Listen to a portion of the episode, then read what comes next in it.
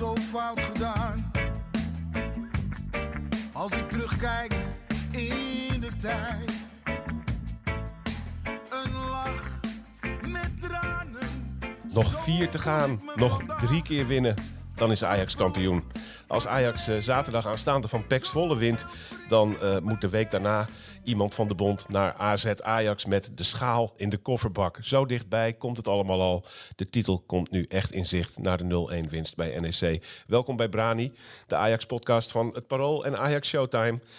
Dick Sintony en Badem Babari zitten hier bij mij aan eh, tafel om eh, te praten over hoe het er allemaal voor staat. Ehm, nou ja, hè? eh, dat gaan we zo meteen doen.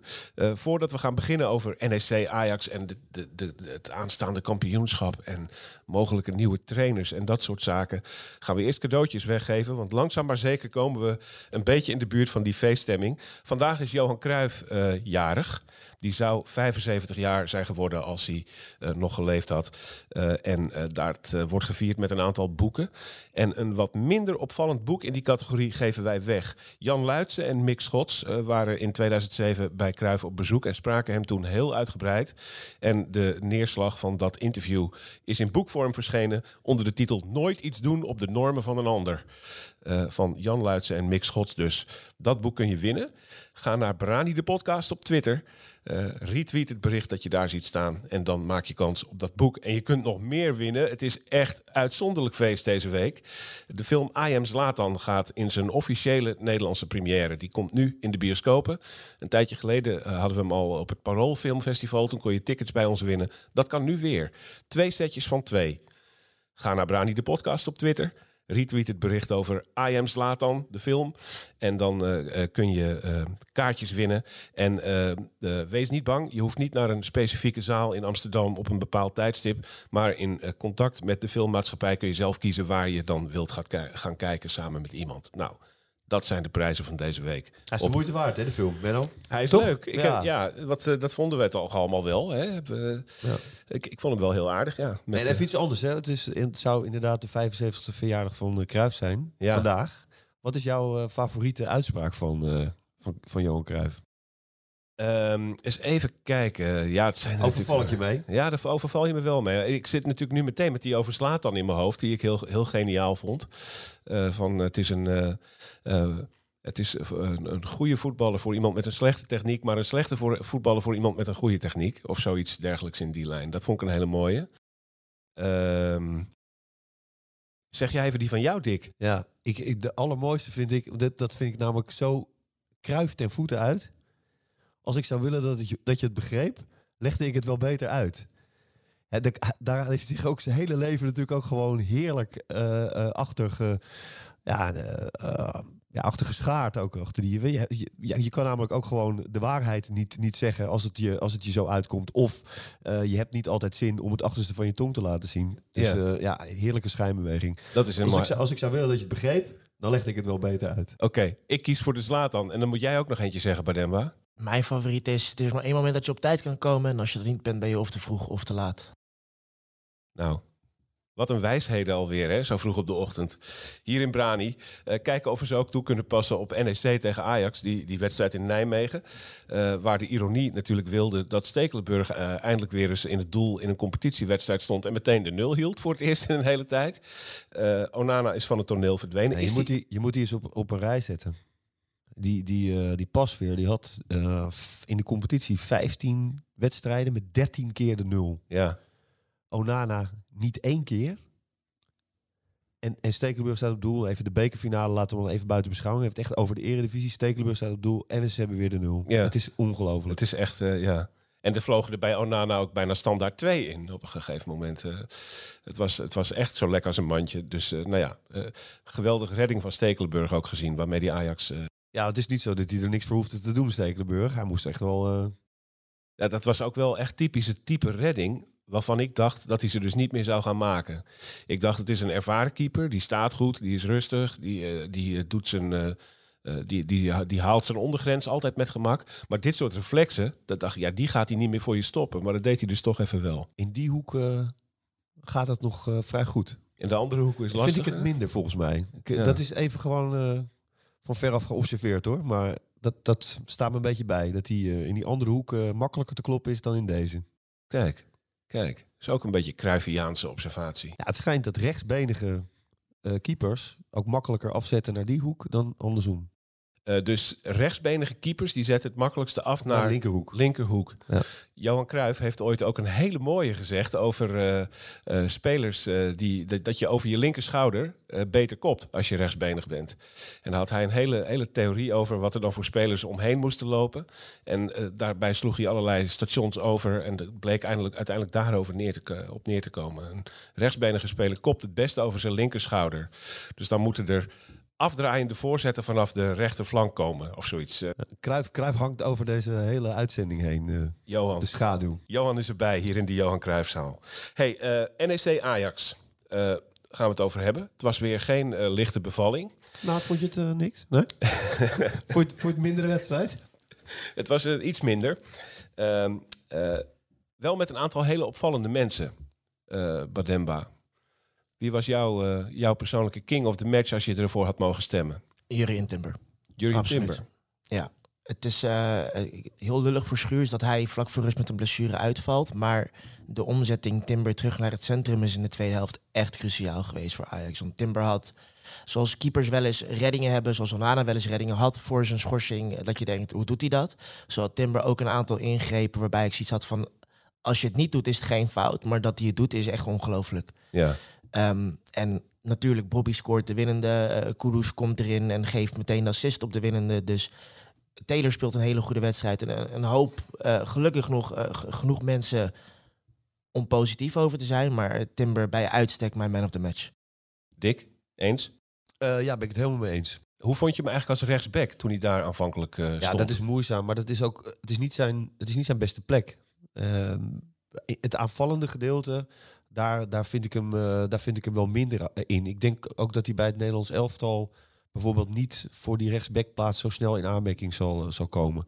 Je ziet hem daar toch, ehm, ja, weet je, in de kleine ruimte en, en echt eh, de overlap en met de voorzet of een, dat, dat, daar is hij gewoon minder in. Maar, maar ja, vanaf het moment dat hij in het centrum stond, hij heeft een heel, een groot deel van de tweede helft heeft hij daar zijn eentje gestaan bijna. Ja. En alles gewonnen. Elk duel. Ja, dat is, dat is echt fenomenaal. En dat is ook de reden waarom Ajax toch nog wel gewoon ook de druk op, eh, op NEC kon houden. Ja. En uiteindelijk resulteert dat dan in, in zo'n goal nog. Eh, ontsnappen is natuurlijk geweldig. Maar dat, dat heeft wel veel van doen met, eh, met hoe Timber de, de boel achterin helemaal naar zijn hand zette. Ja, daar was weer een omzetting voor nodig, hè, Bademba. Want we zien in de eerste helft dat NEC eigenlijk gevaarlijker is dan Ajax. Niet zozeer dominant, maar wel de, de betere kansen.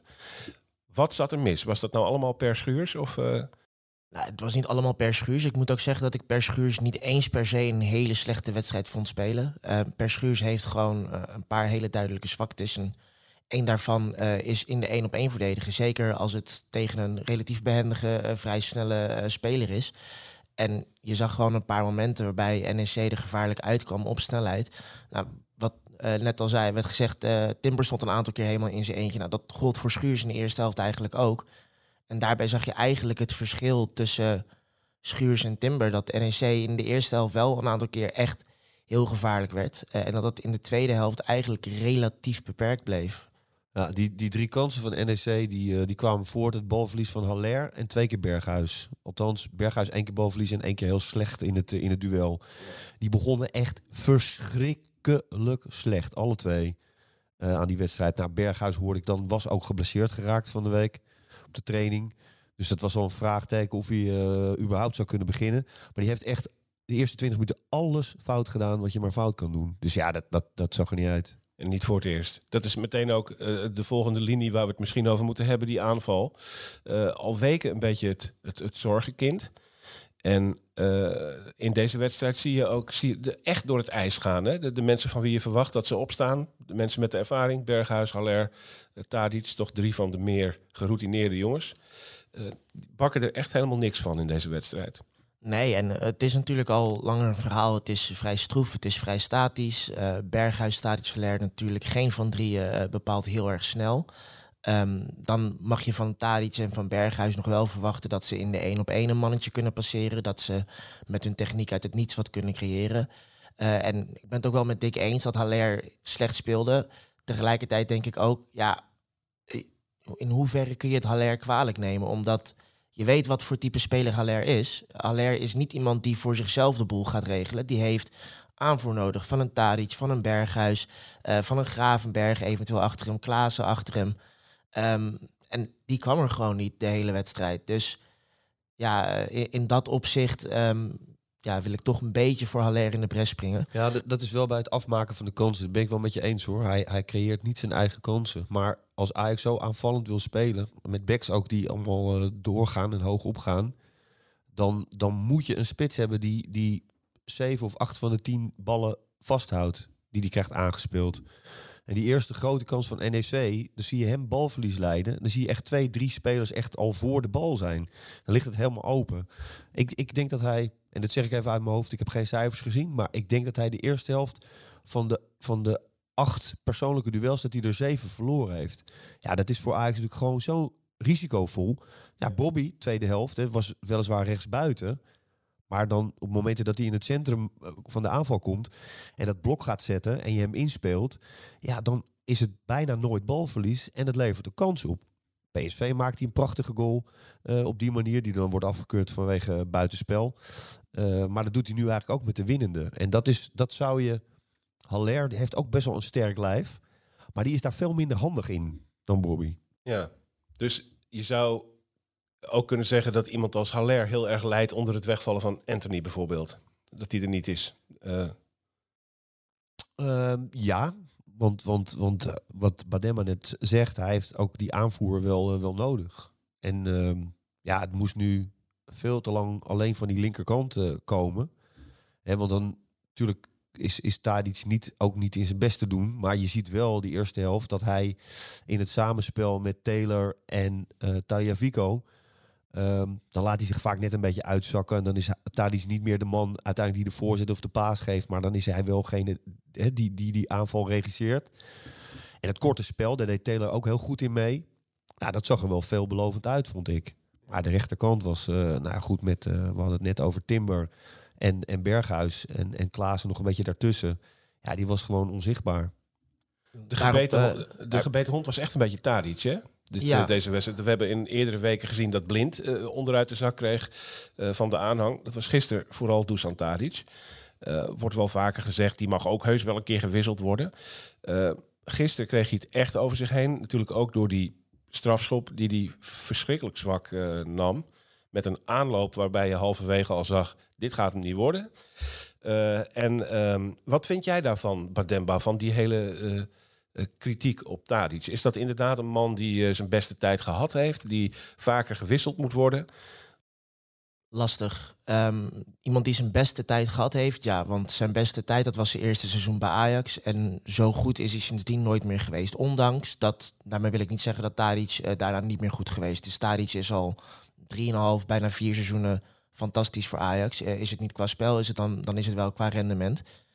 Wat ik wel vind, is dat er wel eens wat kritischer gekeken mag worden naar Tadic in dit geval dan specifiek. Maar ik denk vanuit Den Haag sowieso naar zijn vedettes, zeg maar, uh, in zijn algemeenheid. Want ik begrijp ook dat Berghuis in de rust naar de kant gehaald werd. Niet zozeer vanwege zijn slechte spel, maar omdat hij niet helemaal fit was. En dat is toch wel een beetje iets wat ik te vaak mis bij Ten Hag. Dat hij op momenten gewoon een gewaagde keuze durft te maken. Zoals hij bijvoorbeeld wel deed in de bekerfinale. Ja. Um, door met Bobby te starten in plaats van Haller. Omdat Haller eigenlijk sinds het wegvallen van Anthony te weinig levert. En in hoeverre je dat hem kunt kwalijk nemen, is tot daar aan toe. Um, maar hij maakt, maakt daar een gewaagde keuze. En dat mis ik eigenlijk te vaak. En of je dan Tadic specifiek moet wisselen, durf ik niet te zeggen. Uh, maar in zijn algemeenheid vind ik wel dat de, de vedettes, de ervaren spelers um, ja, wat vaker gestraft mogen worden, om het maar even zo te zeggen. Dick, als jij Ajax-trainer was, zou jij nu tegen Tadic zeggen, deze penalty, dat was even je laatste, voorlopig? Uh, Hij heeft er nu drie gemist, in betrekkelijk korte tijd. Ja, ja want omdat je namelijk met uh, Haller nog een, een hele goede penaltynemer hebt. Ik bedoel, als je die niet zou hebben, dan, eh, dan zou je denken van, nou goed, laat Tadic het eh, nog, eh, nog eens proberen. Maar uh, Haller heeft ook een heel hoog uh, moyenne. Dus uh, dat zou ik gewoon doen. En dat is misschien voor uh, Haller ook wel prettig om, om weer eens een bal tegen het net te schieten. Ja, ja. Helpt hem misschien ook wel een beetje over een, over een drempeltje. En ja, ja de, de, de, de, de, de, de cijfers van, van Tadic die zijn nog steeds echt weergaloos. Dat, er is geen speler in de eredivisie, denk ik, die zoveel bij zoveel goals uh, direct of indirect betrokken is. Dus ja, ik, uh, ik zou ook. Ja, ik zou hem ook niet al te snel uh, wisselen, eerlijk gezegd. Ik, ik sta ook in dat kamp hoor. gewoon echt zo vreselijk belangrijk in, in alles wat hij doet voor die ploeg. Dat ik, ik zou hem altijd laten staan. En dat geldt overigens voor Blind ook. Die in aanvallende passing zo vreselijk veel bijdraagt. Dat, je, dat die, bijna, die zijn bijna achterloos beter dan de rest, zeg maar. Vind ik persoonlijk. Maar goed, dat... Uh... Ik wel zeggen dat ik Blind um, daarin opvallend vaak tekort vind schieten de laatste tijd. Kijk, dat Blind uh, niet de beste verdediger is die Ajax in huis heeft, als in het verdedigende werk. Dat is duidelijk. En die staat er inderdaad in, omdat hij aanvallend in de opbouw zo ongelooflijk belangrijk is. Maar als ik zaterdag ook weer zat te kijken naar uh, sommige ballen die Blind dan achterloos inlevert, dan vraag ik me ook af ja, wat er met Blind in godsnaam aan de hand is. Want verdedigend kun je verzaken, maar Blind mag aan de bal eigenlijk niet verzaken. Dat is een goed punt. Dat is een goed punt. Hey, um, als we nog even terugkeren naar Tadic, hè? Doet zich daar de gevaarlijke situatie voor dat die man inmiddels zo belangrijk is en eigenlijk zo machtig in dat hele Ajax 1 stelsel, uh, dat hij min of meer boven de kritiek is komen te staan. Durft een trainer hem nog aan te pakken en, en er eventueel eens een keer uit te halen? Ja, ik, ja, ik denk wel dat, dat, dat de trainer dat durft. Alleen ik denk dat Ten Hag er echt van overtuigd is dat hij dat beter niet kan doen omdat hij vindt dat Tadic, ook al zit hij helemaal niet in de wedstrijd, toch nog altijd weer iets beslissends kan doen. Dat is, dat is altijd de uitleg die Ten Hag aan geeft. Ja, en die kan ik, die kan ik deels wel volgen. Ja. Maar goed, het heeft niet weg dat je niet, uh, een speler niet zou uh, kunnen of mogen wisselen. En ja, nogmaals, ik denk ook dat uh, Ten Hag gaat. En er komt een nieuwe trainer. Daar gaan we het zo geloof ik nog eventjes over hebben. Maar ik denk dat ook voor een nieuwe trainer uh, Blind en Tadic weer heel belangrijk gaan zijn en worden. Het en, fundament van wat er volgend seizoen gaat gebeuren. Ja, dat denk ik wel. Ja, dat denk ik wel. En het is, uh, ja, weet je, dat is ook wel, um, ze passen ook wel gewoon heel goed bij, bij, bij Ajax, vind ik. Blind zeker. En uh, ja, ik ben benieuwd hoe dat, uh, hoe dat zich gaat ontwikkelen. Ja, de, de elftal van volgend seizoen, daar gaan we zo meteen even over verder praten. Laten we eerst even kijken naar uh, Kenneth Taylor, Bademba. Wat vond je van hem? Ja, opvallend, opvallend goed. Uh, en daar was ik heel blij mee. Want nou, ik, ik, volg jong Ajax uh, voor Ajax Showtime. Dus ik zie Taylor wat vaker dan de meesten aan het werk. En ik, ik, heb volgens mij ook al in eerdere uitzending van Brani heb ik wel eens gezegd dat Taylor bij jong Ajax eigenlijk ook een beetje in de anonimiteit vervalt. Terwijl hij absoluut wel goed genoeg is. Yeah. Um, en gelukkig zag je dat bij Jong Ajax de laatste weken al, uh, al wat meer uh, ja, veranderen. Dat hij er wat beter in kwam, dat hij wat dominanter werd. Uh, had een paar, paar weken terug tegen Top Os. Nou, die wedstrijd stond in teken van Iataren, die toen een assist en een goal maakte. Maar Taylor was eigenlijk qua spel een stuk beter in die wedstrijd. Um, en gelukkig begon je dat tegen Sparta al te zien. En ik vond hem gisteren na Timber, of zaterdag moet ik zeggen, na Timber, eigenlijk de beste van het veld. Ja, ja. En uh, hij staat daar natuurlijk in feite terwijl Alvarez op de bank, uh, op de bank zit. Uh, dat verschil, hè? Hoe, dat, hoe dat middenveld dan verandert als Taylor daar, wat is daar je gedachte over? Daar was ik ook heel blij mee, want ik ben sowieso wel een groot voorstander van voetbal op het middenveld. de gedachtegang, de Alvarez staat daar als slot op de deur vind ik, uh, dan ben ik misschien iets te romantisch in, maar persoonlijk uh, niet helemaal des Ajax. Uh, ik ben wat dat betreft iets meer van de bosschool. Gewoon maar drie mensen die naar voren denken, die de bal in de voet willen hebben op het middenveld neerzetten en aanvallen. Um, en ik denk dat je zag dat ondanks dat het spel van Ajax echt wel te wensen overliet, dat de invloed die Taylor op het spel had, in de korte combinaties, in iedere keer opendraaien, iedere keer naar voren denken met die bal, eh, de oplossing naar voren ook zoeken. Niet te vaak terug, niet te vaak breed. Ehm, dat dat een, een enorm positieve invloed had. En je zag dat als er een keer gevaar kwam van Ajax, dan kwam het over de linkerkant. Vaak Taylor in de combinatie met een Tagliafico of met een Tadic. Ja. Ehm, dus ik, eh, wat mij betreft smaakt het absoluut naar meer. Ja, Dick? Ja, je zag echt eh, een, een eh, jonge gozer in, eh, in vorm. Die eh, in een elftal kwam eh, eh, dat echt zoekende is al een tijdje. Ja, en zich ook heel eh, ja, daarbovenuit eh, speelde eigenlijk. Dus dat was echt mooi, om- mooi om te zien. En eh, het is ook goed dat hij eh, eh, bij Jong Ajax ook inderdaad de laatste tijd echt uitblonk. En daar eh, ja, de belangrijkste speler aan het worden was. Ja. Want dat is natuurlijk wat gevraagd wordt. Je komt als talent binnen en dan is het de stap naar Jong Ajax. En dan moet je daar uitgroeien tot een speler die, eh, die er bovenuit stijgt. En dan eh, maak je de stap naar, eh, naar één. Die eis is er inmiddels ook wel voor hem. Hij zit daar een aantal jaar nu Ja. bij. Hij moet daar nu echt de dragende man worden. Ja, en dat deed hij bij Jong Ajax en dat deed hij ook in Jong Oranje. Hè. In het verlengde daarvan. Dan was hij in die wedstrijd tegen die Zwitsers, die belangrijke wedstrijd, was hij ook heel goed op dreef. Nou ja, dan zie je dat naar een bepaald niveau toe, toe groeien. En ja, dat maakte hij eh, bij NEC uit helemaal waar. Ben jij het eens met Bademba wat hij zegt dat het eigenlijk zo hoort te zijn dat een figuur als Alvarez eh, uit de ploeg verdwijnt voor meer voetbal? Ja, goed, Alvarez is, is in de ploeg gekomen om, eh, om, om, om Ajax beter te wapenen in die, eh, in die Champions League. Want dat zijn natuurlijk wel andere wedstrijden dan doorgaans in de, in, de, in de eredivisie. Met veel meer tegenstand en veel meer ge- geslepenheid bij tegenstanders. Veel meer dodelijke, eh, dodelijke counters. Nou ja, goed, ik bedoel, we weten allemaal hoe dat eh, voor de winterstop eh, gegaan is in de Champions League. Dat was, was geweldig. En daar speelde Alvarez ook gewoon een prima rol in. Alleen, Is helemaal, voetballend ook wel beter geworden? ja, is, is zeker wel beter geworden. Maar, maar dit, wat Bademba net zegt, weet je wel, in zo'n wedstrijd, dan, dan heb je veel meer aan een speler met snelle voeten, snel denken, snel vooruit, snel doorbewegen, functionele techniek. Hè, dus nooit een hapering in dat spel. Door en door en tik en door. Ja. Ja, dat, dat beheerst hij eh, eh, als geen ander. Nou, dat is wel iets wat Ajax in deze wedstrijd kon eh, gebruiken. Helaas kreeg je niet veel bijval van de, de rest. Nee, nee. En, het, en aandoenlijk om te zien aan het eind, dat hij aan het einde in de slotfase bijna, bijna letterlijk omviel. Nou, die bal die nog, die nog bijna een goal opleverde, die paas op, eh op Tadic, waar Ja. die verdediger, die, toen kon hij al niet meer. Hij Nee. kon gewoon geen kracht meer aan die bal geven. Fantastisch. helemaal op. En toen moest hij ook weer terug in de counter. En toen moest hij weer mee verdedigen. Dat lukte hem ook al bijna niet meer. Nou, toen schoot eh, uiteindelijk de kramp erin. Ja. Dat was klaar. Ja. En een gouden wissel. Kudus. Paasje. Brobby. Goal. De veel bekritiseerde Kudus geeft eh, zomaar een assist. Eh, de, was de, de sfeer op de sociale media toen die inviel was heel erg van ja, die levert nooit iets.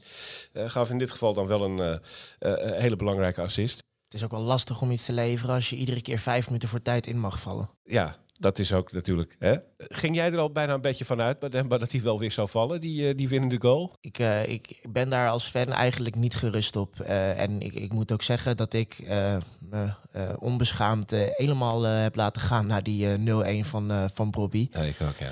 Ehm, Tegen het plafond aan zat ik. eh, Ja. Maar dat snap, ik, dat snap ik nou niet. Hè? Dat hij daar niet als fan niet gerust op is. Dat, is volgens mij al de achtste keer of zo. Of Het is echt vaak gebeurd.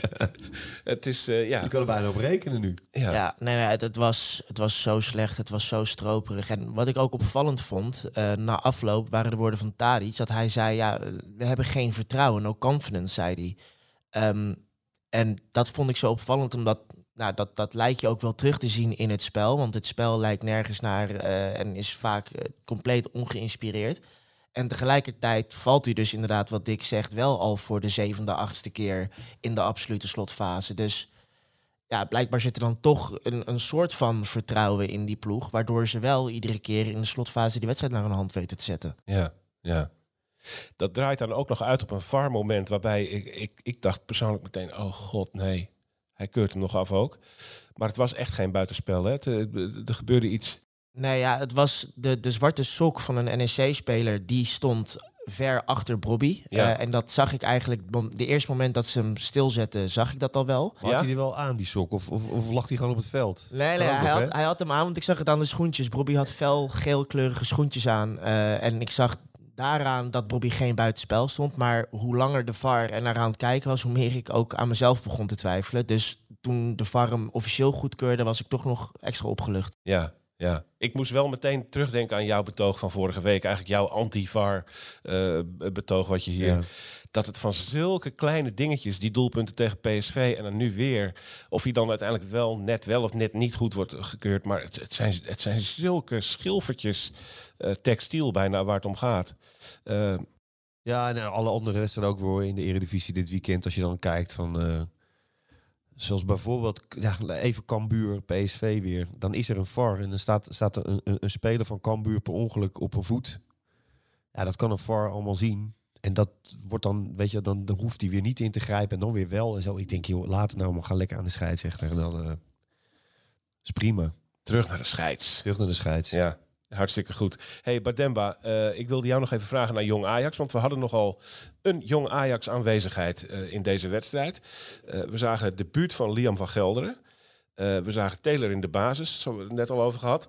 En dan zat er ook nog een hele roedel op de bank uit, het, eh, uit de Jong Ajax gelederen. Kun jij iets meer over die jongens vertellen? Wie dat waren en wat we van ze kunnen verwachten? Wie is Liam van Gelderen om te beginnen? Liam van Gelderen is een rechtsback slash centrale verdediger. eh, die nu al een paar jaar in Jong Ajax rondloopt. Behoort ook wel tot de, de oudere, meer ervaren spelers van Jong Ajax. Ehm, en in dat opzicht ehm, is het ook wel eh, relatief veel zeggen dat hij nu pas tussen aanhalingstekens zijn debuut maakt. Ehm, want ik denk dat het een hele goede verdediger is voor in de eredivisie. Eh, alleen ik betwijfel eh, of hij goed genoeg is om, om mee te komen op het niveau waar Ajax naartoe wil. Op het niveau waarop Ajax wil spelen, is Europees. Dus voor hem heel leuk dat hij zijn debuut gemaakt heeft. Ik vond wel dat hij, dat is ook logisch hoor, als je in zo'n belangrijke fase van het seizoen in één klap je debuut moet maken, enorm nerveus was. Aan de bal. ja, ballen sprongen een beetje van de voet. eh, was vrij wild. eh, maar wel, ja, en dat had Taylor natuurlijk ook. Dat jeugdige, dat eh, passie ging, gaf alles. ging er eh 100% voor. En dat is iets wat je bij sommige anderen nog wel een beetje mist. Ehm, nou, Taylor hebben het natuurlijk uitgebreid over gehad. Die is gelukkig de laatste weken eh, aan een opmars bezig. En als hij dit volhoudt, dan, dan zie ik hem volgend seizoen echt wel ehm, als serieuze kandidaat voor een basisplek in Ajax 1. Ehm, en dan had je nog op de bank eh, had je Enes Saladin. Dat is een linksback. Eh, die zit er ook al een paar jaar aan te komen. Wordt al een paar jaar onder de, de jeugdwatchers van Ajax, zeg maar, geroemd. Is een goede technische linksback. Ja, en dat was ook wel fijn om te zien dat hij er de laatste wedstrijden bij zit. Die heeft... Nee, hij, is, hij is natuurlijk eh, volgens mij best wel lang geblesseerd geweest. Klopt. En toen leek het een beetje of Jurie Baas hem eh, overvleugelde. Maar hij komt toch wel weer eh, knap terug. Klopt, nou absoluut. Nou, Dick neemt me de woorden uit de mond wat dat betreft. Ja. Hij heeft veel met Sorry. blessures gekwakkeld. begin van het seizoen ook. En daardoor zag je eigenlijk dat, dat Baas bij Jong Ajax ehm, de eerste keuze was. Baas heeft er in het begin van het seizoen ook een paar keer bij gezeten bij het eerste. Ehm, en in de laatste wedstrijden merk je eigenlijk dat Saladin steeds meer het vertrouwen krijgt in Jong Ajax. En nu dus ook doorgeschoven wordt naar het eerste op het moment dat er een linksback nodig is. Eh, dus ja, dat is hartstikke leuk om te zien. En, en hopelijk eh, voor hem volgt zijn debuut snel. Ehm, en dan heb je nog Jan Sana en Regeer. eh Enrique Jan Sana, Juri Regeer. ik dacht, er moet een rechter verdedigen bij, dan krijgen we regeer. Ja, nou, ik, ik had wel, eh, ik verwachtte zelf wel van Gelderen. Omdat Van Gelderen er de laatste wedstrijden vaker bij heeft gezeten als eh Masraoui of, of Rens ontbrak. Ehm, dus in dat opzicht vond ik het wel logisch dat eh, Van Gelderen gebracht werd. Ehm, maar Regeer, daar verwacht ik persoonlijk een stuk meer van. Ehm, die is beter aan de bal, is meer een type Masraoui ook wel. Dus eigenlijk niet van origine eh rechterverdediger, meer middenvelder. Goed technisch, goed overzicht, rustige jongen ook. Dus daar verwacht ik eigenlijk best wel veel van. Die heeft nu eh, onlangs, een paar maanden terug, hij heeft ook eh, een nieuw contract getekend voor drie jaar. Ehm, dus in dat opzicht is het, eh, is het leuk om te zien wat, eh, wat er met hem gaat gebeuren. Zeker nu de rechtsbackpositie open gaat vallen. Dat is allemaal in handen van Klaas. Klaasie. Klaas, de technisch directeur. Ja. Klaas is echt volle bak eh, aan de gang. We horen dat steeds meer, hè? Ja. dat hij gigantisch aan de gang is. Ja, hij heeft echt zijn tanden erin gezet. En de boerenslimheid van, van Overmars ook eh, heeft. Het, het straatvechtersinstinct eh, op, in, in die functie. Dat kan nog, kan nog wel eens een heel leuk verhaal worden. leuk om dit soort jong Ajax bijdragen te horen van onze Ajax Showtime jongens. Want we weten nu dus, lieve dames en heren, dat we eigenlijk, ook al maakte Liam van Gelderen zijn debuut, dat we eigenlijk voor de toekomst meer kunnen verwachten van zowel Regeer als eh, Salah Eddin. Ja, absoluut. En dus niet eh, Liam van Gelderen tot de grote nieuwe man uitroepen. Eh, hè? Ja, je weet nooit hoe het loopt in het voetbal, maar ik verwacht persoonlijk nogmaals meer van Regeer. Ja, goed. Gaan we naar Ajax 1 terug. Eh, of tenminste, ja, we verlaten die jong Ajax-namen even. Volgend seizoen. Ehm Klaas-Jan Huntelaar, de naam valt al even. Eh, we gaan eens even kijken wat eh, ja, er speelt rond dat Ajax van volgend jaar. Om te beginnen bij de trainer. Vorige week hebben we het hier volgens mij vooral over Peter Bos gehad als eh, kandidaat. Deze week hebben we in de media meer de naam van Alfred Schreuder gehoord. Eh, hoe staat dat ervoor? Weet jij, heb jij daar iets over te vertellen, Dick? Nou ja, dat, dat Peter Bos natuurlijk een moeilijk verhaal eh, zou worden vanwege zijn, eh, zijn situatie bij eh, Olympique Lyon. Ja, En ehm, de situatie zijnde dat hij zijn baan nog heeft. ja, die ligt daar vast en Ja. de- die, die willen toch wel, wel met hem door, is, de, is de verwachting. En ehm, ja, goed, Alfred Schreuder is, een, is een naam die ook op dat, op dat korte lijstje stond. En ehm, ja, de, de, de eerste contacten zijn gelegd. Ehm, Dus dit speelt echt. dit speelt, ja, zeker. Ja. En ehm, ja, goed, dan is natuurlijk allemaal weer de vraag: weet je, lukt dat? Wil die zelf? Eh, onder welke voorwaarden? Eh, Club Brugge, hoe is de situatie? Ligt hij vast? Mag hij daar, ga- daar gaan? Weet je, dat zijn wel, eh, wel dingen die, die allemaal moeten worden, worden afgevinkt. Maar ja, goed, het is wel een. Ja, ik vind het, het is op zich ook wel een logische keuze. Hij heeft bij Ajax gewerkt met Ten Hag. Kent eh, een eh, flink aantal spelers van de selectie. Hij weet hoe de club in elkaar steekt. eh, hoe de club wil voetballen. Daar heeft hij zelf een bijdrage aan geleverd in, in de 2018, 2019. Hij heeft een hele goede band met Tadic. ook vanuit het verleden. Waar we het net over hadden. Uiteindelijk zal Tadic toch ook wel weer de speler worden. Hè, die is echt nog niet, nog niet afgeschreven. Nee, en ook niet versleten komt toch? nee, Heel goede. dus ja. ik, ja, wat dat betreft is het een, ja, is het een voor de hand liggende eh, keuze. Ja. Jij zat daar natuurlijk in 2019 ook, ook eh, tamelijk dicht bovenop. Hoe- er was toen een beetje het verhaal eh, dat Schreuder het, technische genie was, het, tactische brein was. En dat, maar dat kwam vooral uit de kamp van de media die Ten Hag een beetje in discrediet wilde brengen. Hoe zag jij dat in die tijd? Hoe belangrijk was hij werkelijk? Nou ja, wel belangrijk, omdat hij eh, eh, tactisch eh, en, en, en qua oefenstof eh, en, en inventief en innovatief heel veel goed werk leverde. Dus, echt dat een was wel echt goede zo? veldtrainer. Ja, absoluut. Ja, zeker weten. En, en spelers die spraken daar ook eh, eh, openlijk over. Hè, over zijn, zijn rol en zijn inbreng. Alleen, ja, weet je wel, achter de schermen bestond toch wel het vermoeden dat, eh dat eh, Schreuder zelf eh, zijn rol ook eh, eh, wel echt heel erg groot maakte en ook wel naar zich toe trok. En dat heeft uiteindelijk wel voor wrijving gezorgd eh, eh, met, eh, met Ten Hag. Eh, die hebben uiteindelijk wel gewoon steeds eh, goed samengewerkt nog. Maar daar, daar zat wel een, eh, daar zat wel een, daar zat wel wat ruis op de lijn eh, hier en daar. Ja. Klein beetje egootjes die tegen elkaar aan zaten te... Ja, nou ja, goed. Kijk, als jij. eh, ik denk, Schreuder is natuurlijk ook overtuigd van zichzelf. En, en van zijn eigen eh, kwaliteiten en inzichten en visie. En ja, als je daar misschien op, op andere terreinen iets anders over denkt dan de hoofdtrainer. Ja, dan kan dat ja, botsen. Ja, botsen misschien wel. Of, of dat je iets te veel eh, naar, je, naar je toe trekt in de zin van die hoofdtrainer. Die dan uiteindelijk toch alle touwtjes in handen moet, eh, moet houden. Dus dat is op zich ook wel verklaarbaar. Eigenwijze mannen, dat moeten we hebben ook. Ja, nee, zeker. En, en, en misschien ook wel meer hoofdtrainer toen al dan, dan echt assistent-trainer. Dus eh, wat dat betreft, ja, ik, ik denk dat het heel interessant kan, kan worden. Hij krijgt eh, de, de credit voor het uitvinden van wat in 2019 de Tadic-variant heette. Hè? Met Tadic als een middenvoor, een soort, een soort terugzakkende middenvoor. De- hoe, hoe, hoe zit dat? Verdient hij die credit volledig?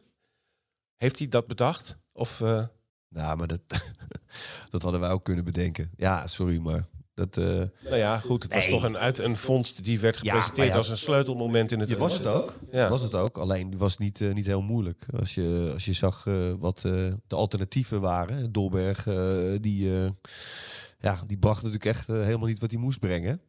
En ehm, ja, dit was een, eh, dit was een prima, prima oplossing. Maar we- oké, jij zegt eh, dat hadden wij ook kunnen verzinnen. Maar moest hij ten harte van overtuigen? Moest hij hem erdoor drukken?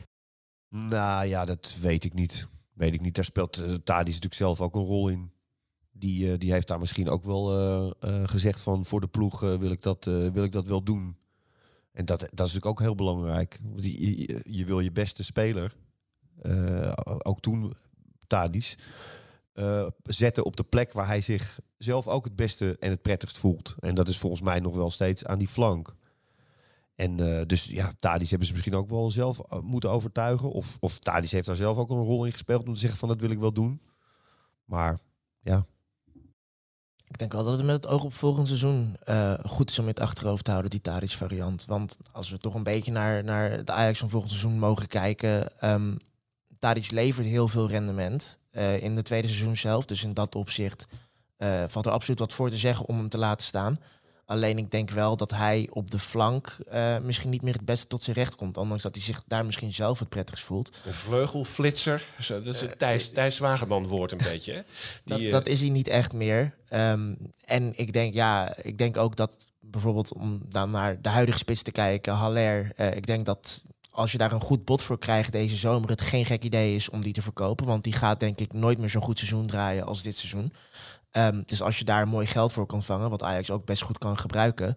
Um, nou, dan heb je Tadic uh, in de spits. Misschien dat je Bobby uh, kunt halen van Leipzig definitief. Nou, dan heb je daar toch twee opties uh, waar je op kunt bouwen. En dan je wilt toch een vleugelaanvaller er nog bij halen. Dan moet je kijken naar wie je op de linksbuitenpositie wil gaan zetten. Een Darami misschien, of een aankoop. Um, maar ik ben bang dat dat Tadic op de vleugel nog een heel seizoen... Um, dat dat niet meer het gewenste resultaat op gaat leveren. Ja, ja. Nou, daar ben ik het niet mee eens. Maar dat mag, hè? Dat mag. Nee, ik denk dat hij juist op de vleugel, omdat hij daar iets meer lucht krijgt en iets meer uh, zijn moment kan pakken. En in de spits moet je gewoon zoveel leveren, zoveel arbeid leveren. En kan je nooit verstoppen. Hij heeft niet de snelheid om aan te sluiten als hij een aanval heeft opgezet. Hij komt niet in de 16. Het is geen afmaker in die zin. Hè. Het is niet een uh, targetman. Hij heeft die rol uh, toen in, de, in de, vooral de, de Champions League wedstrijden, waarin het vaak net even wat, uh, wat anders loopt, heeft hij dat heel goed hè, een soort extra middenvelder in kunnen vullen. Maar ik denk dat hij echt vanaf de zijkant uh, gewoon zijn, zijn waarde zal houden. Met, met voorzetten, met slimme, slimme 1-2'tjes, met ja, aanvallen voorbereiden vanaf de flank. Dus ik denk dat, dat Ajax vooral het vizier moet richten op, op een spits bij uh, een aankoop. Ja. ja. En ja, wat Haller betreft, ja, dat is, uh, ja, komen we weer uit, hè. Wat vindt Klaas? vindt, Kla vindt Klaas uh, Haller goed genoeg? Nou ja, jij hebt ook dit seizoen wel uitgelegd hier dat er bij Ajax een, een gat in het transferbudget zit. dat daar een, een, soort, een soort achterstand op, de, op het eigen zaken doen bestaat van een miljoentje of vijftig wel. Ja. Haller en Anthony zijn eigenlijk de enige met wie je in één klap een flink deel van dat gat kan dichten. Ja, misschien nog wel meer, maar dat zijn spelers die je niet kwijt wil. Timber, uh, Martinez, uh, die, die kunnen uh, natuurlijk ook flink geld opleveren. Alleen, ik denk dat, ik denk dat Ajax daar, daar gewoon dat die, die spelers niet wil laten gaan. Ik denk dat dat ook de vijf zijn, zeg maar. Martinez, Timber, Alvarez, Haller, Anthony. Dat zullen, ja, Gravenberg ook, maar daar, dat is, dat is bijna zeker. rond. Ja. Uh, dus ik denk dat dat de vijf spelers zijn waar veel om gevraagd zal worden. Um, en ik denk dat als je twee van die vijf spelers verkoopt, dat je uh, dat hopelijk dat gat uh, op de transfermarkt toch wel gedicht hebt qua geld. En dat Ajax ook zal prefereren dat Haller dan een van die vijf. Ja, en ik zou is. dan zeggen Alvarez de andere. Ik denk dat van het trio Timber, Martinez, Alvarez, Alvarez de, de minste kans heeft zeg maar, om nog een keer zo'n goed seizoen te draaien. Ja. ja. Dus als je die twee voor uh, ja, samen een bedrag van meer dan 50 miljoen kunt verkopen, um, dan doe je denk ik hele goede zaken. Ja. Maar goed, dat is wel iets wat je. Dat heb je dus niet in eigen hand. Je bent afhankelijk van clubs die komen, hè, die willen betalen voor uh, de speler. Ja, en als er niemand komt voor Alvarez. En er komen wel twee of drie clubs voor, uh, voor Timber of Martinez. En je bent toch gedwongen om uh, te handelen. Ook omdat je zelf weer geld in handen krijgt om weer aankopen te doen ja, dan word je misschien wel gedwongen om uh, spelers te verkopen die je eigenlijk liever niet kwijt wil. En dat is wel iets waar Ajax nu in zit. Helaas. En dat is niet alleen eh, eh, de markt en ook niet. eh, ehm, ehm, dat heeft ook te maken met hoe de selectie is, eh, is, is ingericht op dit moment. Er zitten natuurlijk ook best wel een paar misperen tussen. En ehm, ja, dat is, eh, dat is niet anders, hè? Ja. Al Ja. denk ik wel dat er mensen, of clubs moet ik zeggen, eh, echt wel voor Alvarez gaan komen. Omdat ik ben eh, geen groot voorstander van Alvarez op Ajax middenveld. Omdat hij, naar mijn idee, voor, voor een Ajax middenvelder te weinig levert aan de bal. Maar ik denk dat Alvarez in zijn rol op het middenveld van enorm toegevoegde waarde kan zijn voor een hele hoop clubs. Zeker in een Premier League of in een Bundesliga, in een Serie A. Misschien ook wel in de Spaanse competitie voor een club die een beetje als Atletico Madrid speelt. Dus ik denk dat er in dat opzicht genoeg clubs zijn die interesse zullen hebben in Alvarez. Dus ik, ik ben wat dat betreft misschien een beetje optimistisch gestemd. Maar ik denk dat, je, dat er echt ja, de clubs eh, eh, binnen zullen vallen voor, voor vijf spelers eh, die ik net noemde. Ehm, en dat Ajax daarin ook wel ja, hopelijk de keuze gaat krijgen eh, wie wel en wie niet mag vertrekken. Ja. Ja, en ook, ook voor Ajax kan Alvarez gewoon nog van grote waarde zijn. Hoor. Ja. Want het is natuurlijk niet een... eh, het is geen koekenbakker. Timber en Martinez moeten vooral behouden blijven. Dat zag zou je heel- tegen NEC wel hoe eh, belangrijk die zijn. Ja, ja. Hoe, eh, ik weet niet of jij eh, nog iets hebt gehoord vanuit de ziekenboeg van Ajax. Hoe groot is eigenlijk de kans dat we nog iets gaan terugzien dit seizoen van bijvoorbeeld Pasveer en Anthony? Nou, ehm, daar werd Ten Hag ook wel naar gevraagd na de wedstrijd. En hij zegt, ja, ik heb eigenlijk geen idee. Daar kwam het op neer.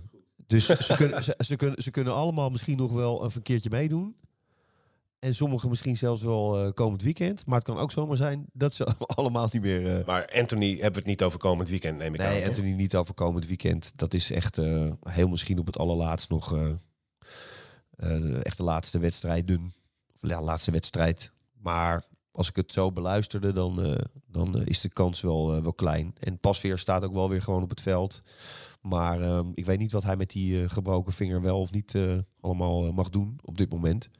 Maar moet je pas weer willen brengen Ja, ook dat, nog. dat heeft ook niet de grootste prioriteit. Kijk, weet je wat, wat, wat wel zo is, is dat er nu...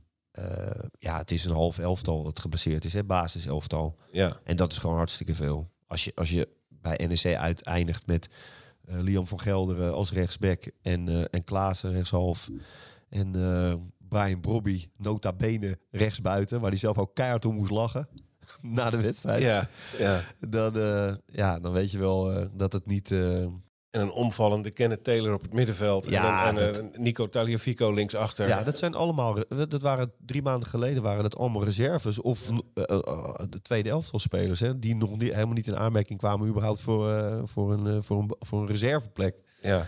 wel opvallend dat er zo ja, weinig dan bekend is over de medische status van de spelers bij Ajax. Want bijvoorbeeld voor Rens hebben ze eigenlijk ook nog geen idee eh, hoe het daarmee zit. Die is natuurlijk ook al een tijdje geblesseerd. Ehm, en daar weten ze eigenlijk ook niet van hoe ernstig het nou precies is. Eh, er is kans dat hij dit seizoen nog kan spelen. Het is ook kans dat het seizoen voorbij is. Dus. Ja, maar goed, weet je, het is ook wel. Sommige van die blessures eh, zijn wel. ehm, ehm, eh, bijvoorbeeld in de bekerfinale, in de rust. Eh, was er sprake van dat Martinez en Masroui alle twee, hè, die alle, alle twee klachten, dat ze er alle twee uit moest, zouden gaan. Eh, en, en dat is wel, het zijn, het zijn toch een beetje overbelasting eh, blessures. En dat is heel moeilijk, want dan ga je er even uit en dan denk je, nou, nemen we even rust. Schakelen we even een tandje terug. Komen ze weer, hè, voeren ze de trainingsarbeid weer op. Komt het wel of niet terug? Dus het is heel moeilijk, weet je, om dat in te schatten van, van eh, ehm, of, ze nog een, of ze nog een bijdrage kunnen leveren. En ja. ook omdat je ehm, ze wel opstelt, eh, terwijl je misschien in je achterhoofd denkt, ja, als we vroeg in het seizoen waren geweest, hadden we misschien even twee of drie weken aan de kant gezet. Alleen nu wil je ze per se in de bekerfinale, in de finale van, de- van het seizoen, wil je ze toch gebruiken waar dat kan. En Ja. je ziet aan een Taylor eh, hoe slopend zo'n wedstrijd kan zijn. eh, want die zat in de 85 minuten helemaal doorheen. Ja, ja. Goed, de, Dick wil maar zeggen, er zijn ook nog wel wat logische factoren die kunnen verklaren waarom Ajax op dit moment gewoon niet loopt. Het is een beetje op tandvlees allemaal. En Ajax moet door met eh, hoe het op deze manier gaat. Het zal misschien nog een paar keer zo gaan als in Nijmegen of tegen Sparta. Moeizaam, maar eh, we zijn er bijna. Eh, ik ga jullie er nog even op wijzen dat de prijzen te winnen vallen. Dat boek van Jan Luitsen en Mick Schots. Gesprekken met Johan Cruijff. Nooit iets doen op de normen van een ander. Dat kun je winnen. En je kunt twee setjes van twee kaarten winnen voor I Am Slatan. De speelfilm eh, die in de bioscopen gaat draaien. Ga daarvoor naar Brani, de podcast. Je ziet daar twee, vast, of twee berichten staan die je kunt retweeten om mee te dingen naar die prijzen. En eh, eh, die kun je dan in de wacht slepen. Vrijdag maken we via Twitter de winnaars bekend. We gaan naar het komende weekend. Daar speelt Ajax tegen PEC Zwolle en PSV thuis tegen Willem II. Allebei een degradatiekandidaat op bezoek. En dan gaan we naar de ontknoping van het Eredivisie-seizoen toe. Precies over een week is er een nieuwe Brani. Dank je voor het luisteren en tot dan.